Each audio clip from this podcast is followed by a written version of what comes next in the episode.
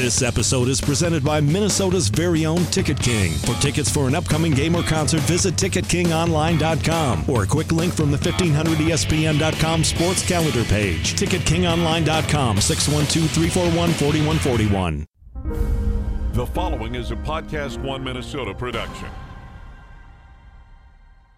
I can't tell you how much I enjoyed saying touch 'em all. Way back and gone. Touch 'em all, Joe Mauer. And now these guys are making it relevant to this year's Twins. It's a difficult game harmful game. Now, our two resident hardball nerds will attempt to touch 'em all on the week's news surrounding the Twins in MLB. I didn't know they still had a team. That's baseball. Here's Phil Mackey and Derek Wetmore. Hey guys, Derek Wetmore, Phil Mackey here for the Touch 'em All podcast. Usually, what we do to start off this episode is some kind of hot take, but in this case, Phil, I don't have a hot take. I I fall right in the middle of this. The Twins are getting the band back together. That's what we'll talk about on this episode. But some some people love it because it's nostalgia and wow, how great! Torii Hunter, Michael Cuddyer, Latroy Hawkins. Remember when the Twins were good? And other people hate it. I think more people might be annoyed by They're it. so honestly. sick of the twins. And so I am here to talk both people off the ledge, I guess. I want your take on it. I, I shared my take on a Facebook Live video this morning, Phil Mackey. But what's your, you know, your nutshell opinion on the fact that the Twins are now bringing the band back together and assembling the front office with three Yeah. just retired players? So I I understand why people are sort of sick of the country club and the same old names and faces, and of course, every time the Twins have made a significant firing of some kind, be it Terry Ryan or Ron Gardenhire or Bill Smith, those are really the the big three. They've brought those guys back into the organization, so it does. So from that perspective, I understand why people say, "Oh, you're just you're rehashing. Let's go get Cuddyer and let's try and uh, rekindle the old flame." Here's why I love it. Number one, these decisions are being made, or at least are, are being approved, by two people who are completely disconnected from Twins history. So it's not like it's not like Terry Ryan called Latroy Hawkins and brought him back. It's not like uh, it was Rob Antony's decision without any checks or balances to bring Michael Cuddyer back. It's two guys, one from Texas and one from Cleveland, two very smart organizations that are looking to expand a front office that was drastically understaffed. And we've talked about that on previous podcasts. And they're looking to blend the analytics side of things, which they have they have backgrounds in, and maybe beef up that side, with the human scouting player development side. If you're telling me hey, we've got three or four openings for some smart, ideally former players to come in and be hands on and help change the culture and maybe shed some light and some expertise on um, some various areas that we've lost touch with in the organization. And I get to choose from Michael Cuddyer and Latroy Hawkins and Torii Hunter or whatever's behind door number two. Like, I'm taking those guys in my organization. I'm actually really surprised. Torii Hunter, he's been meeting with media companies and uh, you and I have both heard Fox and some other media companies. I guarantee he could have made seven figures and maybe still can. I'm not sure what the nature of the agreement is if he has to avoid media now as a full time job, but that guy maybe passed up seven figures to work at least part time in a front office. So I like it. Um, I'm. I, I think I think this team is so far removed from winning process up and down. If you can just inch your way forward an extra half percent here, an extra half percent over there, and just work your way up through the margins and um, and bridge the gap between you know these last six years and where your franchise has been in fairly recent history. I'm fine with it. Yeah, it's a bit of a country club move, but I think it helps. I think it helps uh, you know some fraction of a percentage. Yeah, if you were not jaded or sickened by the fact that the past six years have been awful for the Twins, I think as a Twins fan you'd see it differently. There, there are a lot of people that were on on my fa- on my Facebook page. I know 1500 ESPN's Facebook page, basically saying, "Are you serious? Like you're going to spend money on these guys rather than go get a free agent?" And two things to clear up here. That's so stupid. Oh my gosh. Obviously, I cringe when I hear that. They're different bins of money. Like, let's not pretend like paying whatever you're paying Michael Cuddyer or Latroy Hawkins. Let's not pretend that precludes you from also going to spend in free agency. But let's say it's the same bin of money. Okay, what do you? How much do you think they're making? Right. They're, they're making. I, I'm guessing they're making into the six figures for this, but it's not like they're going to be in the not. office with suits and ties every day. Probably not seven, Let's right? let's say they're making a million dollars a year each, Each. which I think is an overestimation. That's three million dollars for a bunch of smart people to be around your organization, helping you change a culture. Mm-hmm. I mean, what are you going to get for three million dollars in Washington D.C. at the winter meetings, which you're going to be at here in about a week? Yeah. Honestly, what are you going to get for three million dollars at the winter meeting? Every top flight whiskey that they have at the bar. You're going to get. I'll take all of that. three bottles of 1987 Dom Perignon or something. Yeah, I, it's three million's not going to buy a lot in the free agent market, and that's probably more than what they're making. Yeah. Um. So the first point was about the payroll. Let's let's not pretend like you know this is the separator. This is why they're not going to go be in the Yoenis Cespedes bidding with the Mets. This is why they're not giving four years and 110 million dollars to a power hitting outfielder. That's unrelated. So let's get that out of our minds. And I think on the on the lines of the jaded front, look, if it was between and I, and, and I don't mean to throw this guy under the bus. So I almost hesitate to let's not name names. Let's just say No, throw them under the bus. Come on. beep beep, train's coming. Let's just say there is a young pitcher, and we talked about this on a podcast, so I'll pick this example. This was not where I was going to go, but but I will now. I'm pivoting. Burt Blyleven. Remember the podcast episode that we had basically making fun of the twins? It was beyond ripping the twins. Like we we had moved so far past ripping the twins because it was August or September and it's like, "Really? You're going to beat that dead horse?" But we were making fun of the twins like very openly on the podcast saying Jose Berrios is broken right now and the twins are trying to fix him by implementing a 12-man committee led by Burt Blyleven talking to the kid on the mound Yeah. how much is that going to help him? Like what? That's that's the support structure. People think. Uh, I I think the the tendency is outside of Major League Baseball. You get this belief that oh players just like learn as they go up through the ladder and then they're professionals and they're in the big leagues and they just do their job and that's it. What if you're in a slump and you've never had to deal with that before? Say you're Max Kepler and you haven't experienced failure, like extended failure. Or like a better example might be Eddie Rosario. Eddie Rosario's 2016 season had to be maddening for him. He thinks he's a better player, and he probably is a better player. And the fact that he goes all summer with basically slumping with the bat, then playing so badly the rest of his game, not only running the bases, but also defensively, he took a big step backwards. That one day he misses a cutoff throw, I think it was in Cleveland, and Molitor basically said, Sit down. I don't want to see you in this game anymore. Yeah. Next day he's in Rochester. Think of how difficult that would be. And then who do you talk to?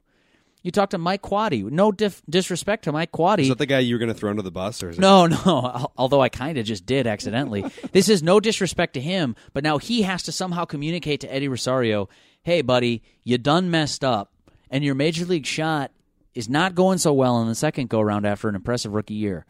But hang in there. They're there. We believe in you. You're a good player. You got tons of talent. Here are the four things we want you to work on in these next six weeks here with me and the Rochester Red Wings so that you can get back up, reclaim your starting left fielder job from that Robbie Grossman guy. There's nobody really to communicate that to Rosario. This, like I said, this is not to throw a Quade under the bus. It's not to throw Burt Blyleven under the bus. But let's understand what the Twins are saying with this move. The Twins are saying it's worth money to us to have three people to communicate this kind of thing with players. Specifically, I think the Torii Hunter role, if you read through their press release that talked about the things that he'll be involved in, major league clubhouse culture. So Like- basically, he's going to be the guy that buys the the uh, the the bubble mix and the, the new Right. smoke machine. I said that he would be the president of dance parties. I think, in, in- I think in my column. But president of dance party operations. And the thing is, we can joke about that and it's fun, but it's like, isn't it kind of mind boggling that that job needs to exist? That these 25 guys need some sort of cohesive glue that doesn't exist on the team to say, hey, right, come on, guys, this is going to be fine. It's, everything's okay.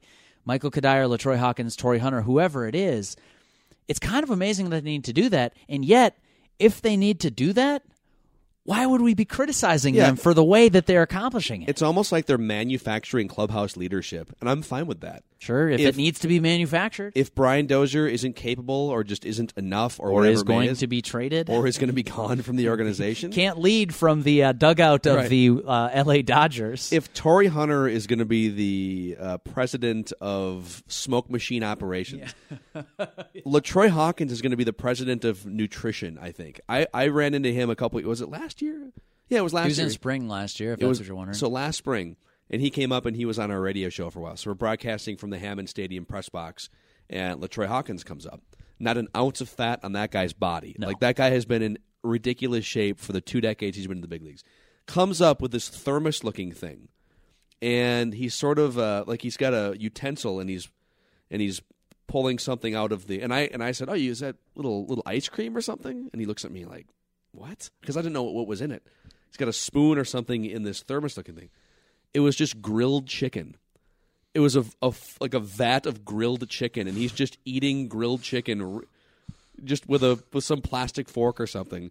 Um, because what else would you be doing just walking around if you're going to keep zero percent body fat? Right, uh, baked chicken, uh, broccoli, and brown rice. and Cuddyer, you know, Cuddyer is one of the, I would say, one of the better behind the scenes sort of example guys in recent Twins history. There were some, I think there was a little bit, there were some young players who came up in the 2010, 2011 range, and Cuddyer was on the way out. And they felt like Cuddyer was just, uh, he, he's just the guy who's going to speak to the media and really not force any changes behind the scenes. But now looking back at who some of those young players were in 2010, 11, 12, I know who was right, and it was Michael Cuddyer. Right. He was so sick of that clubhouse when he left, and he went and signed the contract with uh, the Colorado Rockies. But um, just to bring this sort of full circle in terms of is this a good move for the Twins?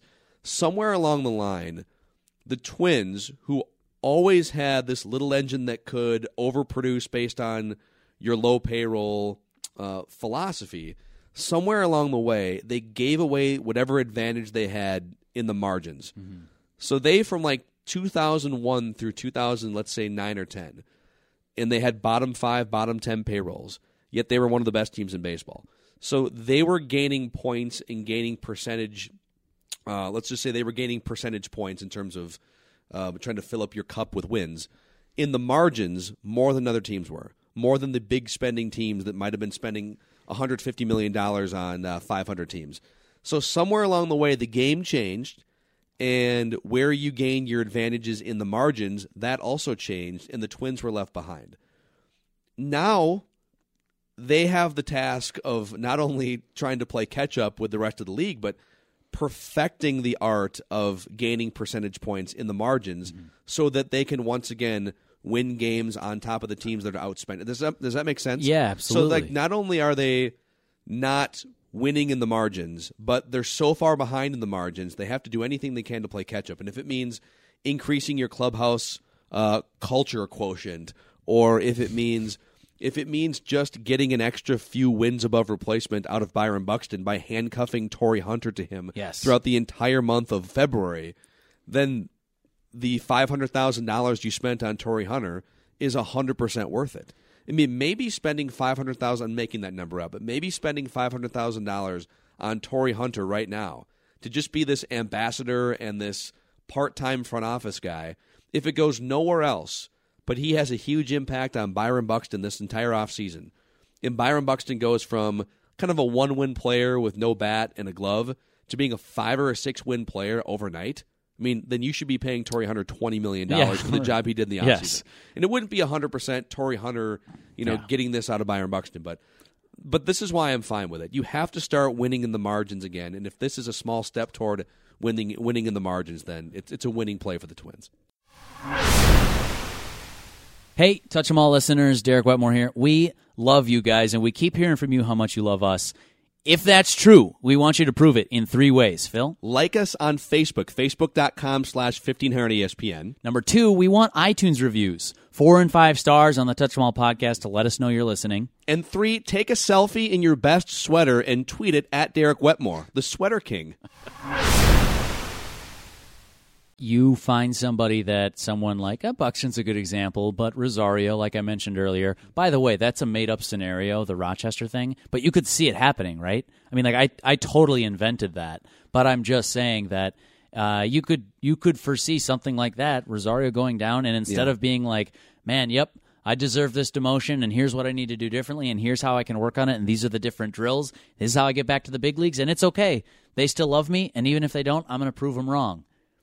How easy would human psychology be to just allow you to be like, oh, they don't like me anymore, man? And I had such a good year last year, and now, like, look, can I even do this anymore? Well, you know, here's think of, think of it this way: if you're whether you're Eddie Rosario or whether you're Derek Wetmore uh, in his mid twenties at a media company, Right. Or if you're out there listening and you work for a law firm or you work for whatever company you work for, if you came to work on a daily basis and someone presented you with an option, and maybe you're sort of you're struggling, your company's kind of struggling, or you're just you're fighting it from a personal standpoint, from a career standpoint, and uh, you can either keep doing this and just try and fix it on your own and figure it out, or when you come into work every day, you're going to have three people who are 15 or 20 years further down the path that you're on.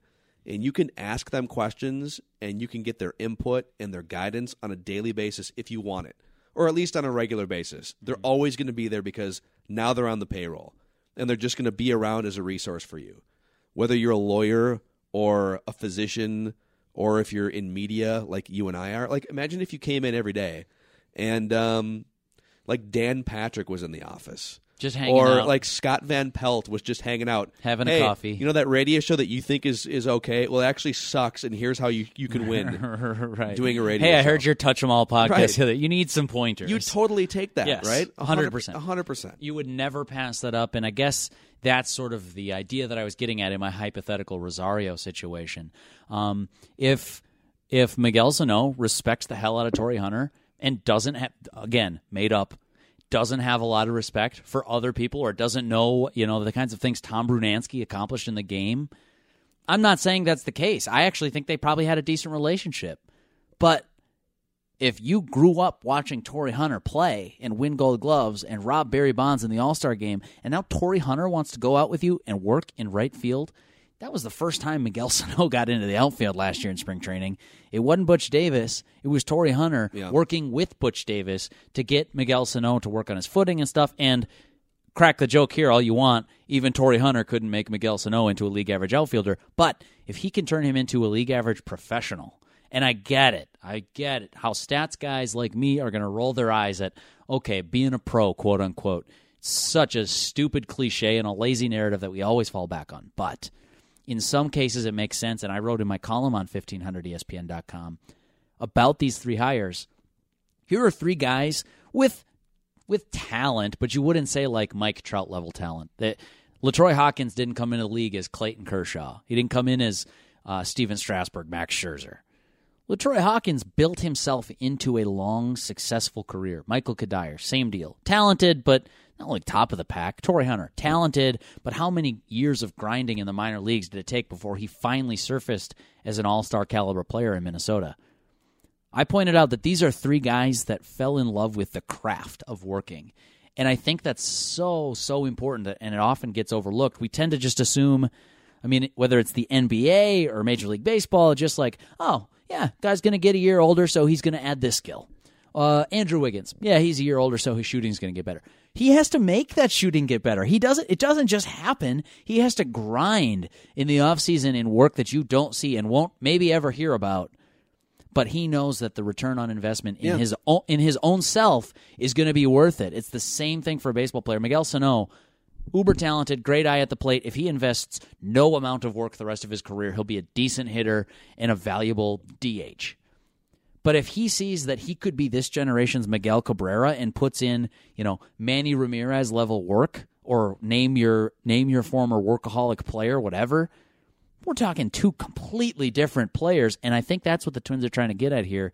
If that's the case, and if it pans out, with even just two players, Miguel Sano and Byron Buxton, totally worth whatever investment you made in these three guys. And, and for the Twins, it's even more important to get is it for the pieces you have internally on your roster and the pieces that are coming up through your pipeline. It's even more important when, much to the chagrin of some of the fans listening, I know, when you're not going to be a top ten payroll team.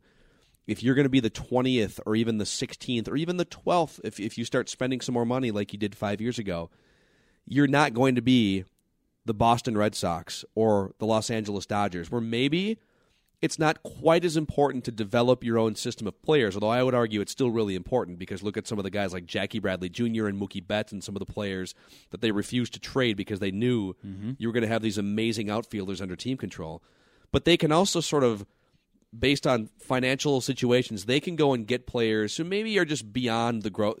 We don't have to worry about uh, Miguel Sano's growing pains at age 23 because we're just bored with him. We're going to trade him for an already established player and fit him under our payroll and pay him $20 million a year. If you're the Twins, and I keep going back to this, it's so much more important to squeeze extra toothpaste out of the tube with players like Sano and Buxton because if those guys fail, you can't just make up for it by go sign uh, going and signing Zack Greinke or going and signing um, who was it that signed the hundred million dollar contract today? Was it Yo- uh, Yoenis Yoenis Cespedes. Cespedes with the back with the Mets? So you know, in baseball, the margins between the best teams and the worst teams are so thin. So we're talking about for improving, the margins are so thin. On top of that, you know, you have I brought this up on the radio show today. The best teams in baseball offensively are getting a hit like 28%, 27% of the time. And the teams that are 20th or 30th on that list are getting a hit 24% of the time. There's a 3% gap between the best offensive teams and the worst offensive teams. The best teams in baseball are winning 6 out of 10 games. The worst teams are still winning 4 out of 10 games. Mm-hmm. So, closing the gap it's little increments here and there. And if having smarter people in your organization to help squeeze extra toothpaste out of the tube for young players is part of that bridging the gap process, then it's a winning play every single time. So I wish I could criticize this more by being the cynical classic Twins country club Yeah, move. But, yep, yeah. but if but if they have to close uh, the margins gap by a certain percentage, and this gets them a certain you know uh, percentage of, of, of the way there, then I'm all for it. So. Compliment sandwich here to wrap up the podcast, and I actually want to go talk with uh, Scott Van Pelt off mic and see what For he sure. thought about this episode. I feel dirty about the amount of praise that just went down here. That's Like, right. That's why I'm gonna shower after this. Here's episode. a criticism sandwich, and then in our next episode of the Touch 'Em All podcast, we can talk about the winter meetings and the things upcoming there, what we do, what our top priorities are, things like that, uh, what our top priorities for the Twins would be. Um, but yeah, Dan Patrick's waiting, so uh, need a quick break, break bread with him. Um, the criticism that you could say is if you give these guys too much power, and now we we just spent 20 minutes praising this move. If you give them the leeway to make important decisions, this has the potential to be disastrous. It's a great hire if you find a lane is a bowling alley reference. If you find a lane for these guys and put up the bumpers and say, okay, you can learn about scouting and you can learn about analytics and, and you can learn about player development, but we're going to leave the actual work to the guys who are employed to do that right now. But if you put like Torii Hunter, I, I made this joke in the column or on Twitter or something. I, I can't remember where now. Um, it's probably everywhere. It was so funny. It was worth repeating. Clearly, If you put Torii Hunter, uh, that was a joke, by the way. If you put Torii Hunter in charge of the June draft, you're screwed. Like he's got no shot. He could read at the scouting report from Baseball America and hope to guess off that and say, okay, in the first ten rounds, we're just going to take the best player who's left on BA's board and hope that works out. Good luck to you. But stick to dance parties is what that's right. Stick to being the president of the smoke machine operations. But if you put Torii Hunter, Michael Cuddyer, Latroy Hawkins in a spot where their um, their power is checked a little, like so to speak, where this is more of like a glorified internship as they figure out more what they want to do in a baseball front office on the way to eventually having a front office job, perfect. No problem with this at all. So that's the criticism. If you if you say, "All right, Latroy, you got the Rule 5 in December. You scout those guys, make sure you figure out who's not on the 40 man of other teams that we might want to take a look at." Torii, you got the June draft. Cuddyer, free agency. I want I, I want your guys' report on my desk Monday morning, and we'll see what you got. Actually, you, you may have missed one. Based on last year's state of the bullpen, I would j- I would just take Latroy Hawkins in the seventh inning. Just- You guys, you other two guys can work in the front office. Latroy, grab a glove, start warming up. You're pitching in the seventh. Right, we need you, buddy. Call of Duty Modern Warfare is here, and so is Mountain Dew. Roger that. Now you can unlock in-game rewards like only Dew can. Wait, what rewards? A Dew Operator Skin. Man, I love operator skins. Dual double XP, and even Call of Duty points. You're kidding me. Double XP and Call of Duty points? This is incredible. I can't believe it. This- Soldier, Get a hold of yourself. Oh, roger that. Look for specially marked packaging and visit mtn2gaming.com for details and restrictions. Open to U.S. residents 17 plus. Call of Duty points available on 12 and 24 packs and free 2823.